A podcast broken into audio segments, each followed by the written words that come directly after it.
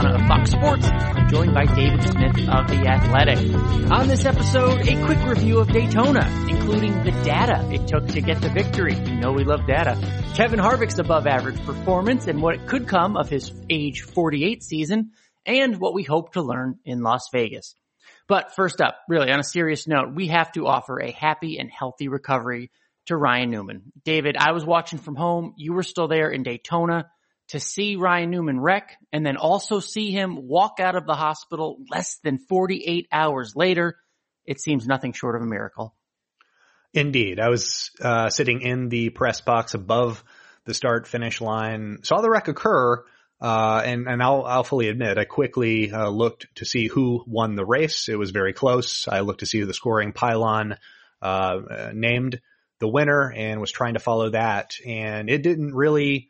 Uh, come to, for me, the severity of the hit, uh, the, the, the second hit, uh, with Corey LaJoie, uh, until I was able to see it on the Jumbotron replay. And uh, Alan, gotta tell you, the, the gut instinct was not good.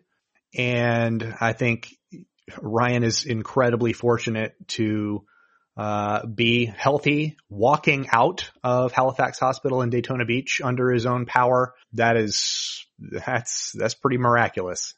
Yep, and uh, I think he would probably agree with you, and we all look forward to uh, him being back at the track so we can maybe talk about him on Positive Regression. He's something of a, a statistical and uh, racing darling, at least for this podcast, knowing what he's capable of and the kind of approach he brings to Roush Fenway. So look forward to having him back.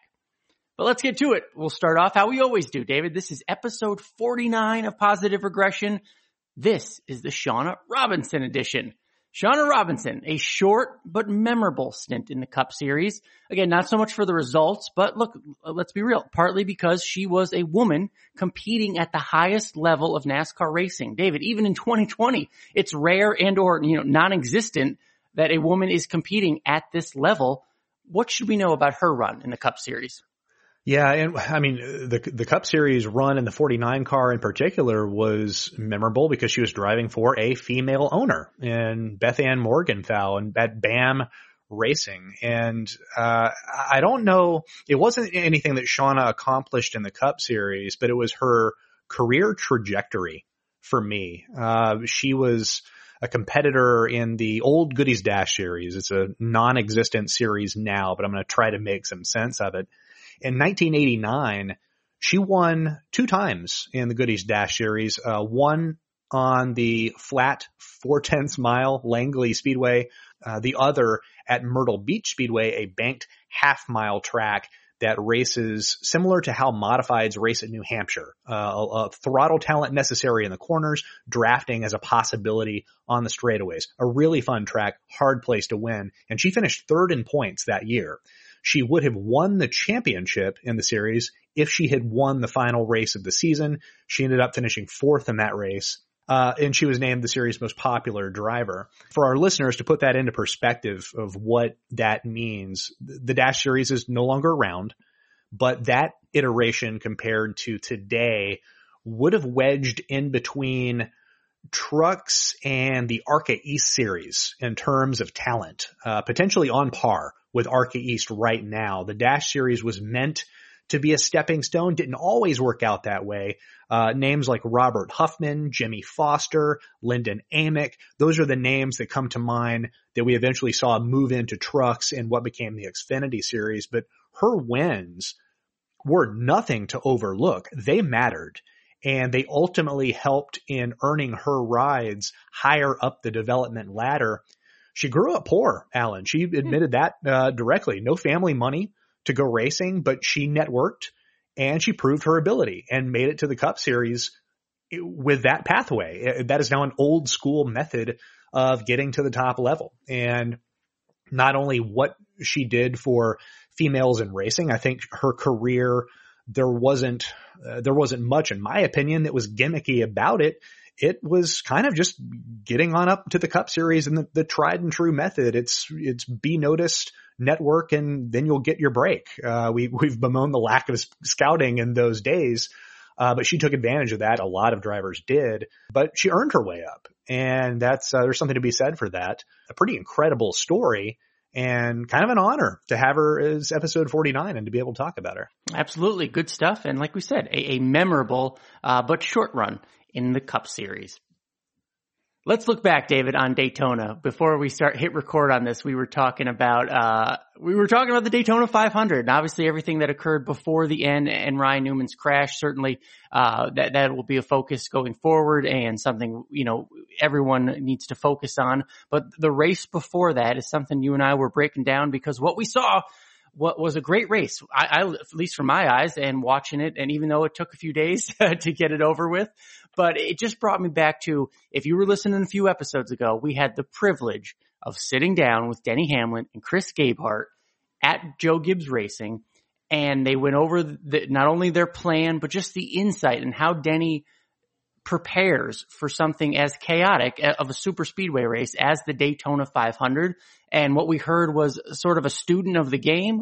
We heard someone who, who uh, does his research and does his preparation, as does the crew chief, David. And you saw that play out, and you wrote about that for The Athletic this week. What what stood out about Denny Hamlin's victory, the third Daytona five hundred of his career?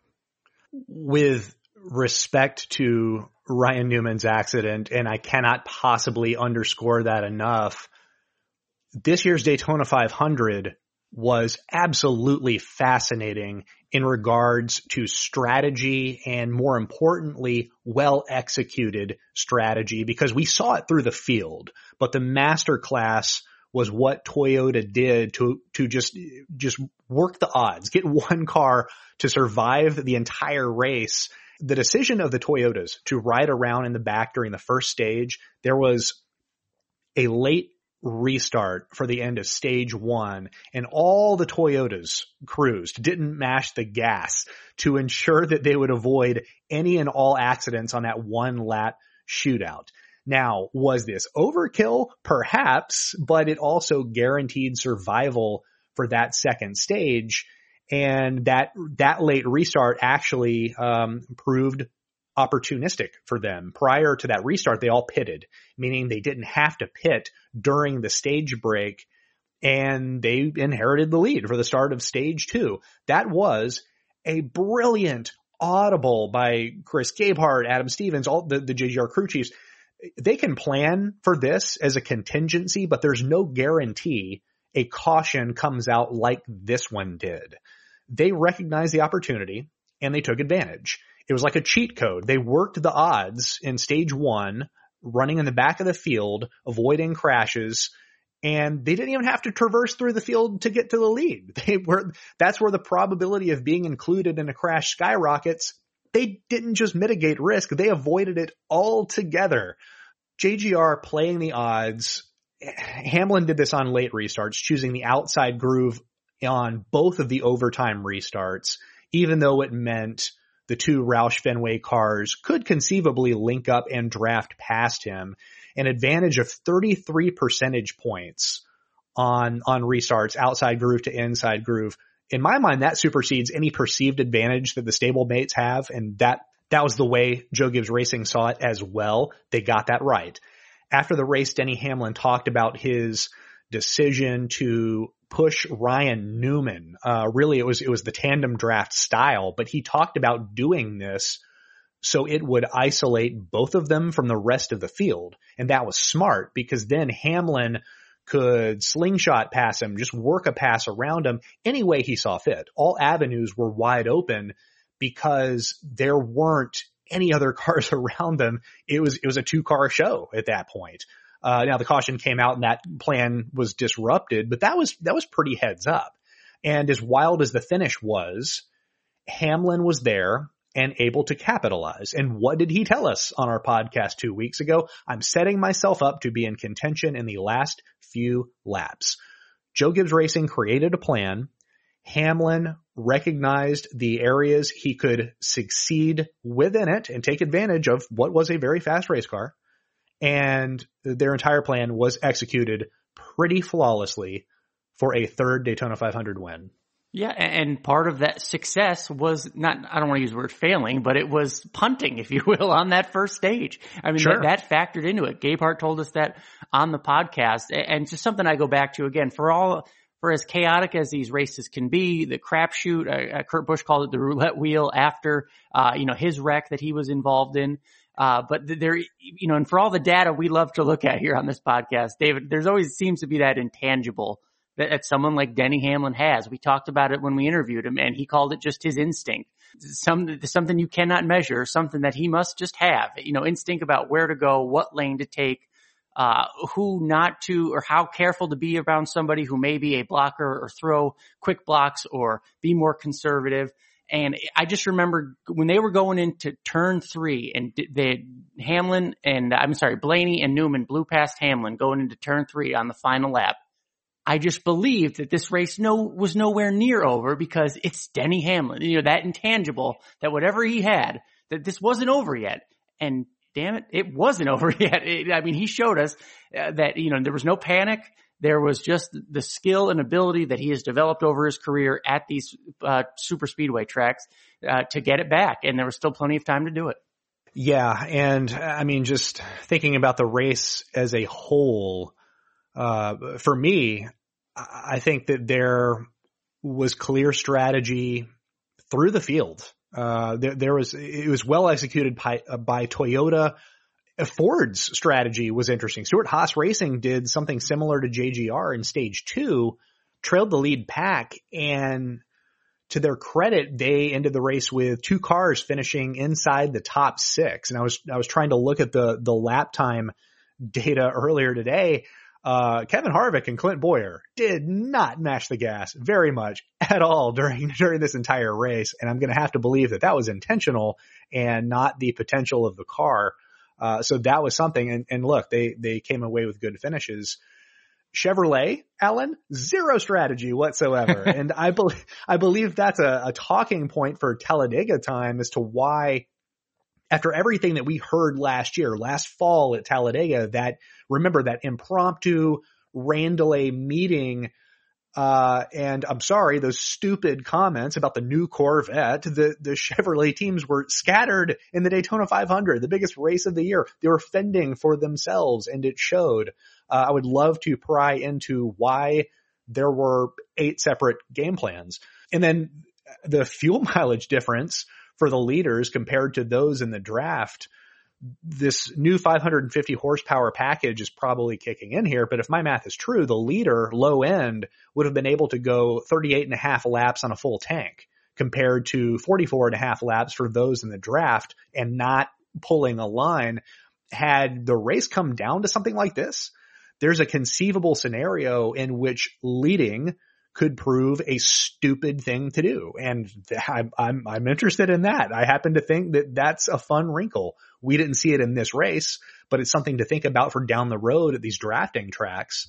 And the aesthetics. This is my last note. When Daytona is right, Daytona is oh so pretty. At one point, it was lap seventy-eight, second stage, all four Joe Gibbs Racing cars engaged in a synchronized block, moving from the top to the bottom after the bottom groove, uh, the cars in the bottom groove had gained steam, perfectly timed, so beautiful. The majority of this race was terrific and really smart. It unfortunately devolved in the waning laps. Even before Ryan Newman's accident, we were seeing big wins. You were tweeting about Connecticut drivers crashing, and and that was that was kind of the Daytona uh, race that we've we've come to know. But it, for for a while, it was an, a very inspiring show of intelligence and savvy, and I enjoyed that part. Absolutely. And a good weekend of racing overall. Uh, Noah Gragson, uh, a really commanding win, uh, a lot of confidence and leadership coming from him. And the second year driver, uh, went back and, you know, earned that win. And then look, I was on pit road Friday night for a really awesome truck race. I got to be honest. Uh, Grant Enfinger getting a great win, taking it again. That race was lost. I, I, I really believe Jordan Anderson had that win. Grant Enfinger took it back right before the finish line. Shout out to Jordan Anderson. And a special shout out, David. You wanted to make sure we shout out Natalie Decker, because she finished fifth. the highest finishing, uh, finish, sorry, my English is bad, but the highest finish ever, uh, by a female in Truck Series history. I interviewed her after the, uh, after the race for F S one and pointed out, David, one year ago, she crashed on lap one and was on fire. One year later, she's in the top five at Daytona, and uh, it was no fluke. Uh, what you, what did you see from a, uh, uh, an analytical perspective or an analysis perspective? Yeah, you know, Natalie Decker took a lot of flack for her effort all season long last year, and her crash frequency of zero point seven nine times per race was indeed the highest in the series. But to her credit, she had a plan. Her team had a plan. They executed, and they finished fifth. This is entirely sound logic for a race at Daytona. Alan, do you happen to know who else earned no stage points and finished fifth this weekend at Daytona? I don't. Go ahead. Kevin Harvick. Oh, no way. Oh, yeah. So I, I, I, I don't think it's our listeners doing any hating on how Natalie Decker finished fifth, but uh, that that was a fun race. Uh, between uh, the the race to the finish between Enfinger and Jordan Anderson.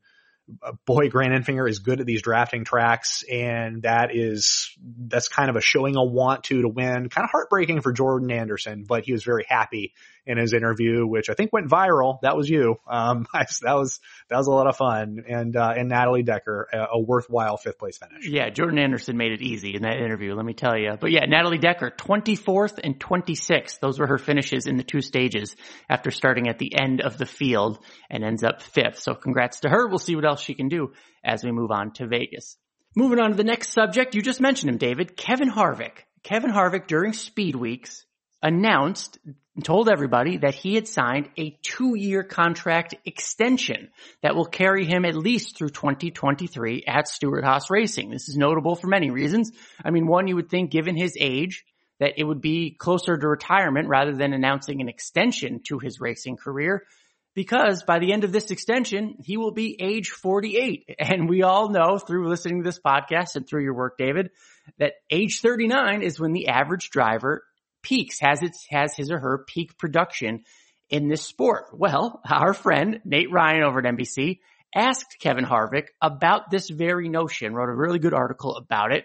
And, uh, David, for those who didn't read it, I'll share some of the quotes. This is what, uh, how Kevin Harvick responded to some of, uh, the questions asked of him. Uh, again, about the age, peaking at age thirty-nine. Kevin Harvick responded, the analytics, they go off driver averages, right? Well, I like to think of myself as above average, you know, said jokingly, but most of the time. A lot of times people forget that this isn't baseball, football, or basketball. Experience in this game matters a lot more than being able to run fast or jump high. Our bodies don't matter as much as they do in other sports. He continued, most of these NASCAR drivers were in their fifties when they quit. It's easier now than it was back then. That's one thing that Dale Jarrett and Rusty Wallace brought up. He had consulted these guys. What difference does it make? As long as you are physically able to do these things at a high level, there's really no reason to just up and quit unless you have some things that are happening at home that you want to be different. As long as that circle of life is balanced, our sport is not like other sports as far as your body is concerned. David, those were his comments in in relation to being asked about the age thirty-nine peak. Again, at the end of this contract, he'd be age forty-eight. I don't want to say Kevin Harvick's not buying it, but he's not he, – I don't think he, he sounds as worried as maybe some others would be if they're really buying into peak production being at age thirty-nine. So give me your initial reaction to, to Kevin Harvick, first of all, uh, acknowledging the age thirty-nine peak. Um, I, I think it's it's fair to say that he's misunderstood what the aging curve represents, and and and how he misunderstood it is actually pretty popular. But firstly, to commenters who popped up, who don't read or completely have misinterpreted what I've written, I wish you good luck in searching for the part where I said he won't compete for wins, because I never said that. If the car's right and dominant, uh, of course he can compete for wins. But what is most often misunderstood about aging curves is the decline phase. Typically, average athletes have average declines. That makes sense, right? Therefore, above average athletes have above average declines for the most part. Harvick's decline phase is going to be insanely productive compared to the decline phase of, say, J J Yaley, where Harvick and Stewart Haas will get into trouble is when Harvick is forty-seven or forty-eight years old and is as productive as David Ragan at age thirty-seven. And sorry, David Ragan, but you're a useful example right now. Is, is this viable? Maybe. Like you, you could have a driver in your car that could have that kind of production, but that won't be the kind of production that warrants an eight to ten million dollars a year contract. That is when this becomes a problem for the team. Of course, this is relative. If in Harvick's final year, he's being paid five hundred thousand dollars as opposed to a high seven-figure number, I don't know. Things might be all right. Stewart Haas may actually see a surplus return on its investment. But it's telling to me that Harvick invoked Dale Jarrett in his argument. He consulted him um, and he mentioned his career. Dale Jarrett's Cup Series career did not start in earnest until age thirty.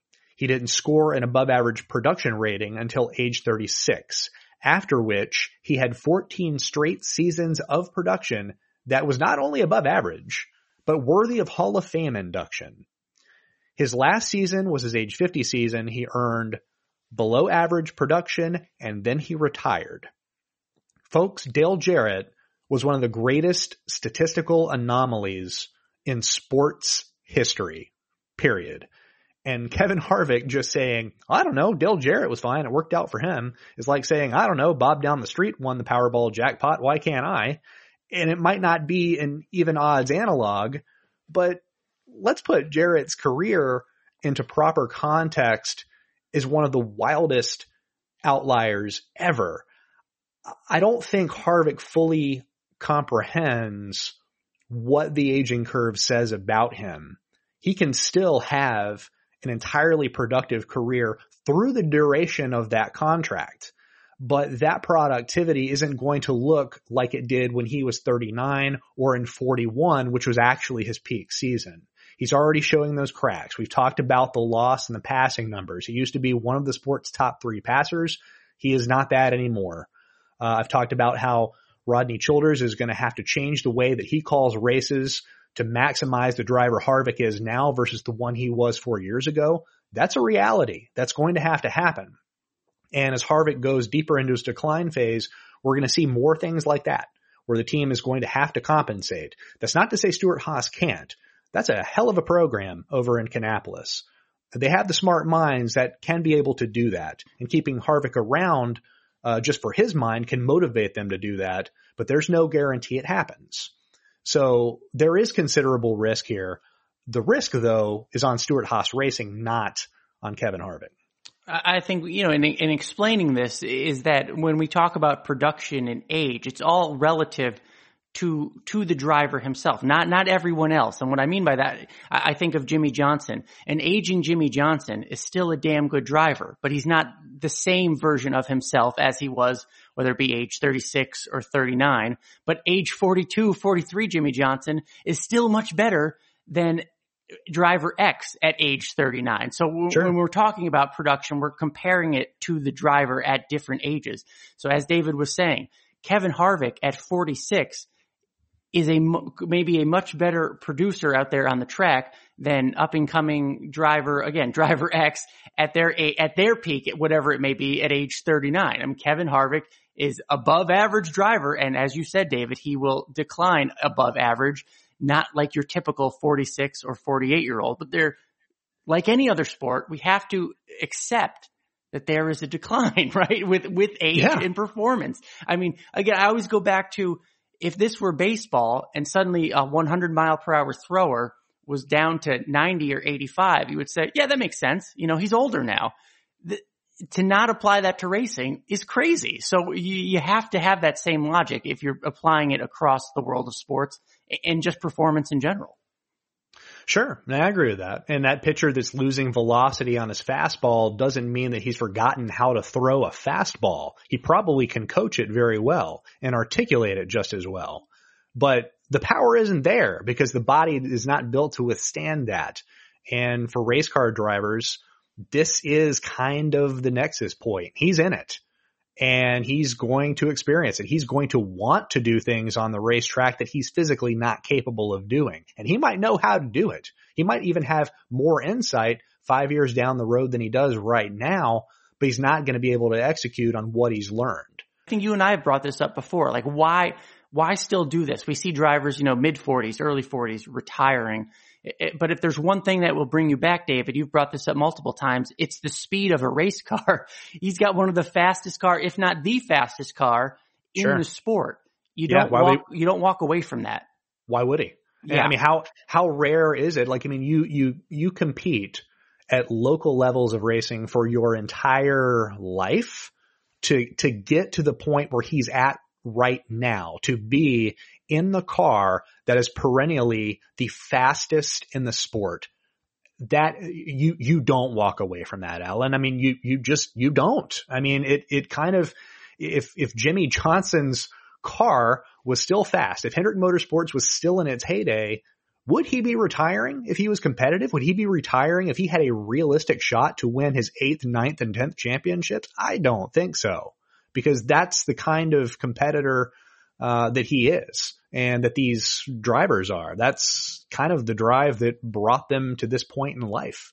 Uh, so no, I think that that's what helps dictate this decision for Kevin Harvick, is that he's got the best car in the series. And I don't think he wants to turn it over to anybody else. Might as well keep it and see how far he can go with it. In the next few years, we're going to have a brand new race car. We expect some lineup changes over at Stewart Haas. What, how do, how does Stewart Haas Racing benefit from signing Kevin Harvick for this long through all those transitions?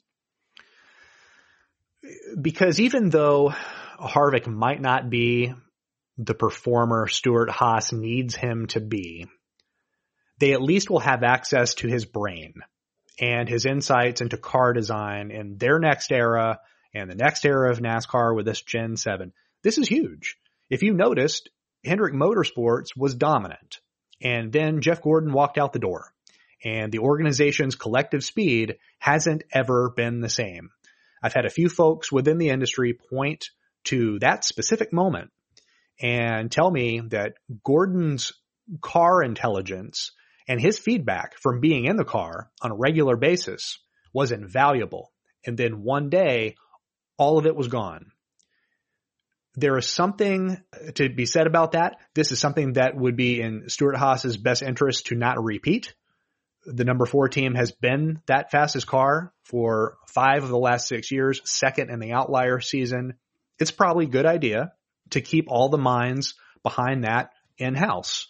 You know, it, it, it hasn't been mentioned, but I would, I would think Rodney Childers is, is probably going to stay put or be incentivized to stay put. And secondly, I know that there's a free agent market that is deep, and Stewart Haas would make a good home for any of Kyle Larson and Eric Jones and Brad Keselowski and Ryan Blaney. And Stewart Haas can control how good it appears.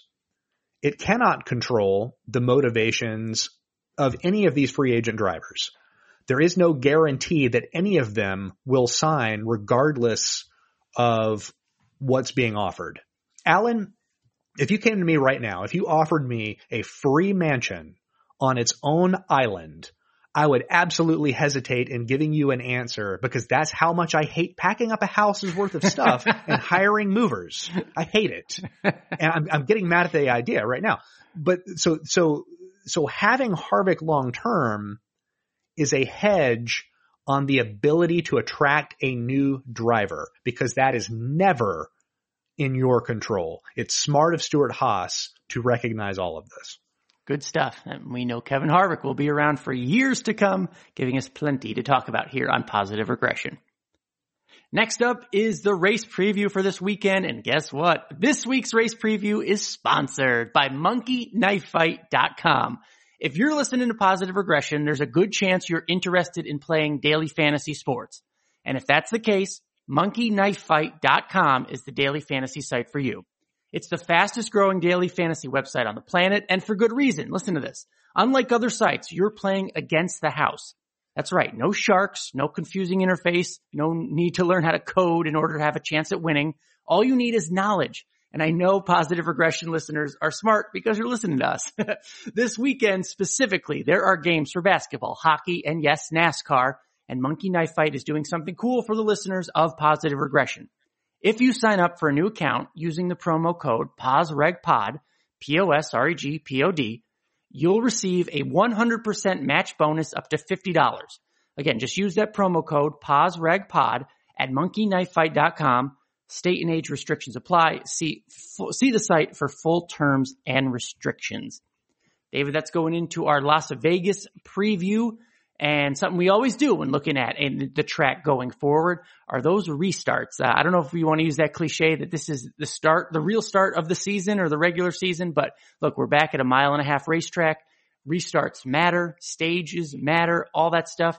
How are you looking at restarts for Las Vegas? This is, this is the start of the season where we begin to learn a lot of things. In the first Cup Series race last year, the retention difference of the front row was one hundred percent on the outside to thirty-three percent on the inside. The thought is, Alan, that this track sees cars spread out. I'm sure we'll see cars optimized for long runs because of this. Working those long runs and getting the car better as the race progresses will be key. Of course, cautions are always unexpected. Don't treat caution trends as gospel, but this should be a race heavy on long runs. So this might be a scenario in which restarts uh, only matter a little bit. Good to hear. Uh, that will be important for the Penske drivers who, if you remember last year, went one and two in this race with Joey Logano getting the win, Brad Keselowski finishing second in the spring race at Las Vegas. Uh, even last year in the fall, Keselowski third, Blaney fifth, Logano ninth, all three Penske cars in the top ten at Vegas. But David, as we know, here in twenty twenty, there's been a little bit of a shakeup.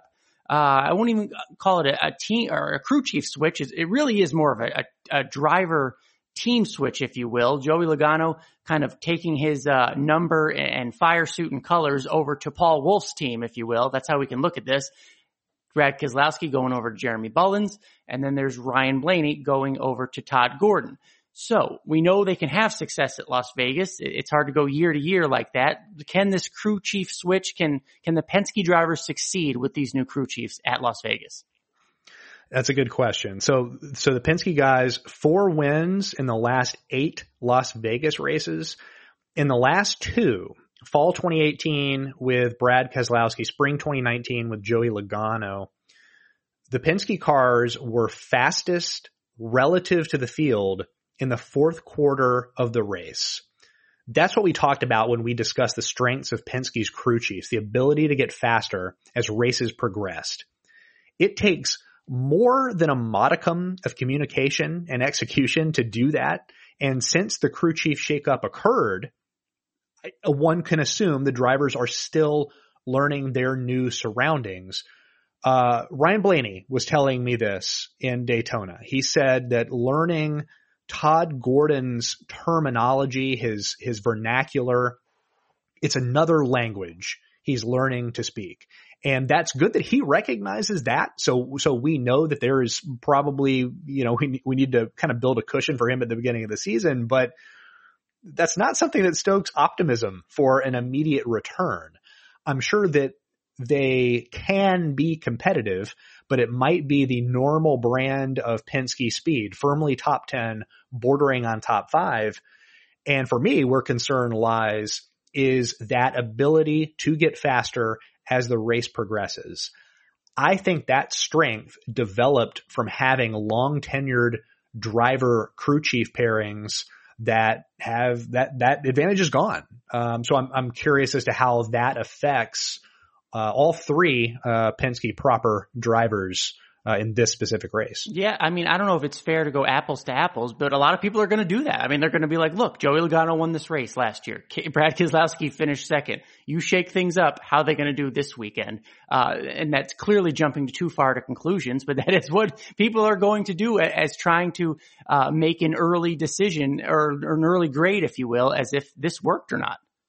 Yeah. I mean, that's, if you blow up the continuity uh, well, what do you have? I mean, there is, there is nothing to fall back on. There are, there are no notes. They're looking at new notes. They're making notes. Yeah. And that's what this race is going to be. So yeah, I, I, of course you, you go into this race weekend and you're thinking, okay, the Penske guys, you're thinking Kevin Harvick, you're thinking Martin Truex, right? Like that's kind of the, uh, inevitable foursome if we're not counting Ryan Blaney there. But I'm not so sure that that is what it is, uh, especially given how those recent races were won. They just they just made their car faster to a point where no one could touch it in the fourth quarters of those races. That's a tough thing to duplicate. We've seen a lot of guys struggle. We saw Kyle Busch win a championship in a playoffs in which he and Adam Stevens struggled doing that. So that's not a given. Um, and if you take that strength away, I'm not sure what they have. All right. Well, let, let's say they are some of those favorite, the, the four that you mentioned, uh, you know, if they would be the odds on favorite to, to look at, at least in terms of victory on Sunday or performing well, at least, uh, who else should we be looking at? Dave, this is a very David Smith term. We're not going to call them sleepers. We're going to call them contrarian contenders this year because there are, there's other drivers in the field that we should be looking at. David, kudos to you. You picked Ryan Newman last week to, as your contrarian contender to be, uh, the winner of the Daytona five hundred and damn near, you know, a couple hundred yards away from, uh, being correct. So let's look to Vegas now that we're at this point in the season. Who, who's your contrarian contender for Las Vegas? I'm going to choose Matt DiBenedetto. Um, and it's, it's kind of falls within the Penske purview here, but Paul Menard's car ranked inside the top twenty in last year's spring race at Las Vegas, eighteenth. To be exact. And I think it's fair to assume that Matt DiBenedetto can better adapt to a baseline Penske setup. Let's remember, this twenty-one team is a Penske team with an independent Twitter account. That's about as much as I can say it, right? Like that's pretty much it. DiBenedetto now has a rocket at his disposal. And he was a slightly above par passer last year on the moderate intermediates. That's good. Alan, you drafted his crew chief, Greg Irwin, in last week's crew chief draft. And the thought process here is that Irwin won't call the exact race he would call for Paul Menard, but in the instance, he's mining for positions on green flag pit cycles. And there could be a lot of them for a four hundred mile race. Remember, that's that's the thought going into this race. DiBenedetto isn't likely to lose them. So this this might be not be a scenario where he can pop up and get a win, but I don't think this is a sleeper. I think this is a legitimate contender for a top five spot that maybe we're not giving enough credence to. Good stuff. I like, uh, John Wood on Twitter likes to say whenever they perform well, it's a Penske car. And then when they, whenever the twenty-one isn't running so well, all of a sudden it's a Wood Brothers car. So I think he, he's made some sort of iteration of that joke before. It just makes me laugh. That's, that's, that's pretty good. Yeah. Uh, good, good pick, Matt DiBenedetto. Um, my pick, not as in depth, I apologize, or, or as specific, but if we're, you know, contrarian, I don't think we're, we're looking at the Hendrick cars enough. Um, certainly Alex Bowman had a ton of speed on tracks like this last year. I mean, remember he won at Chicago. Chase Elliott has won at Kansas before. Uh, they, they improved from the spring race to the fall race last year at, uh, the, the Hendrick cars I'm talking about. Chase Elliott was fifth last year in the fall. Alex Bowman sixth, William Byron seventh. So not as specific as yours, David, but, uh, you know, while we assume that the Gibbs cars, certainly Martin Truex Junior, the Penske cars should be on top given everything we know about twenty nineteen and, and how not much has changed going into twenty twenty. I think really, uh, the Hendrick cars, uh, should be looked at in terms of, uh, competing for the win on, on Sunday, because I, I think that the incremental progress is there and I think it carries over to twenty twenty. Which of the four do you like better? For this weekend, I'm gonna go Chase Elliott. I don't know why, but you know, I think he's the the the, the best one on that team right now, and I, I expect big things from him. Again, uh, I don't have quite the analysis that my coworker here, David Smith, has, but I apologize. But I, I just think uh I think they're gonna come out of the gate uh well. So Okay, I look forward to seeing that. Yeah. So uh, as as these go on, I'll have better in-depth insight into these our contrarian contenders. Because w- one other thing we have to tackle right now is what do we want to learn this year at each of these races? What do we want to learn?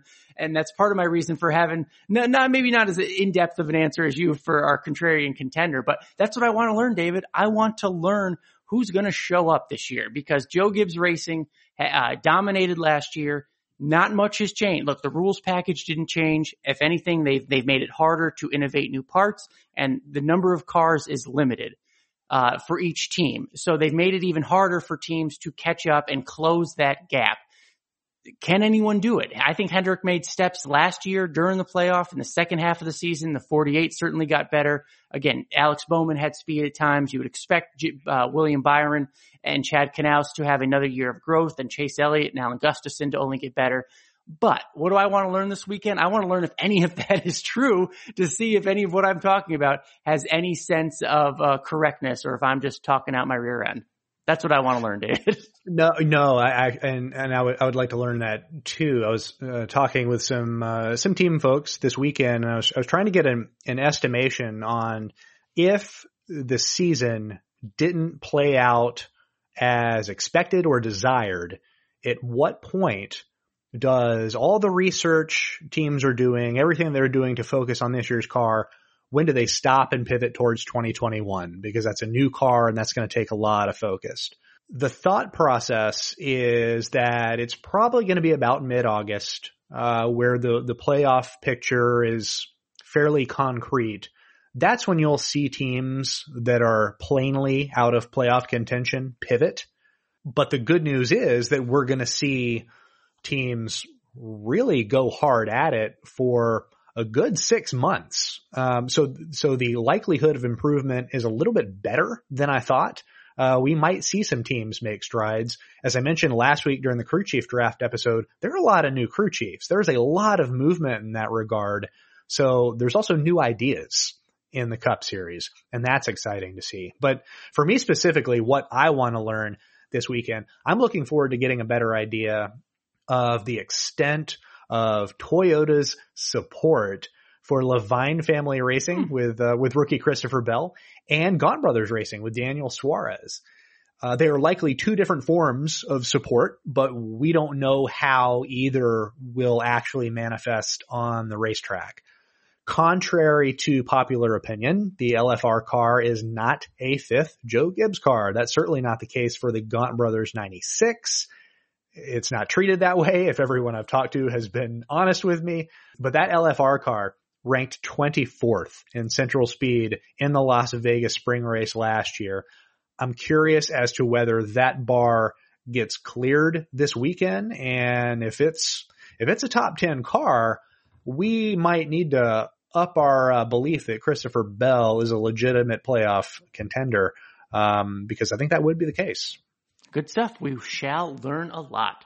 We are available on Apple Podcasts, Google Play, Stitcher, Spotify, Podbean, and Luminary. We're available no matter your device. If you like what you're hearing, please leave us a rating or review. That kind of stuff really does help. If you're out there on Twitter or Reddit, please help us in spreading the word because uh you're smarter for listening to us. I can promise you that. It makes us it makes us all better race fans. And uh spread that word uh, to your friends because it'll just help the community as a whole. We notice everything you tell us, and it's so appreciated. If you have any questions, we want to answer them right on this podcast. We do it plenty. Reach out to us on Twitter at PosRegPod, P O S R E G P O D. Again, P O S R E G P O D. We had some of you chiming in during the uh, Daytona five hundred about uh, stuff you'd heard on the pods. It was really awesome. So, uh, David, I know you're always working hard. You just got back home to the Charlotte area. So what are you working on this week? This week for The Athletic, I'm writing about Matt DiBenedetto, what we might see from him now that he does have a fast race car. I talked to him about this in Daytona, and I'm going to couple his words with my analysis. Also, I'm looking into top Cup Series prospects in the Xfinity Series and how uh and how the paths look for them heading into the Cup Series, because that's the goal, right? Uh, so it's good to have uh, prospect discourse now on The Athletic for that reason. And on motorsports analytics dot com, all February subscription revenue is being donated to Stomp Out Bullying. So if you'd like to access the numbers that we've been discussing on this very podcast, uh, if you do it this month, that money will go to a great cause. So please get on that. Good stuff. Good stuff. Uh, if you're listening to this on Thursday morning, first of all, thank you. That means you are a subscriber. That means you should watch Race Hub tonight, because I sit down and talk with Noah Gragson. He joins me on the new segment, The A-List, and uh, always affable, fun guy, uh, coming right off the Daytona win, uh, which, uh, you know, I listen to as a fan, uh, from the stands, and just hearing him on the radio, just a lot of, uh, maturity and, and leadership and planning that went into that win. Just hearing him on the radio, uh, a lot of progress, uh, from, from that young driver. So congrats to him on that win, but that'll be on Race Hub. Uh, and then we'll be out in Las Vegas, second Truck Series race of the year already Friday night, and then keep it pegged on F S one and Fox throughout the entire weekend. Got some good stuff, especially on Saturday on Race Hub, their uh, special edition of Race Hub, all about brothers. And I've got an essay about the Bush brothers. So it'll be a, a fun weekend of content, and I'll watch my Twitter feed at Alan Cavana if you miss any of it. David, it's good to be back. It's good to be talking about racing. It's, uh, it's good to have something to talk about. I'm glad we're, we are back here racing again here in twenty twenty. Thank you all for listening to Positive Regression. Another fun episode. Make sure you come back and join us next week. Enjoy the weekend of racing. Stay positive, everybody. For David Smith, I'm Alan Cavana. Have a great one.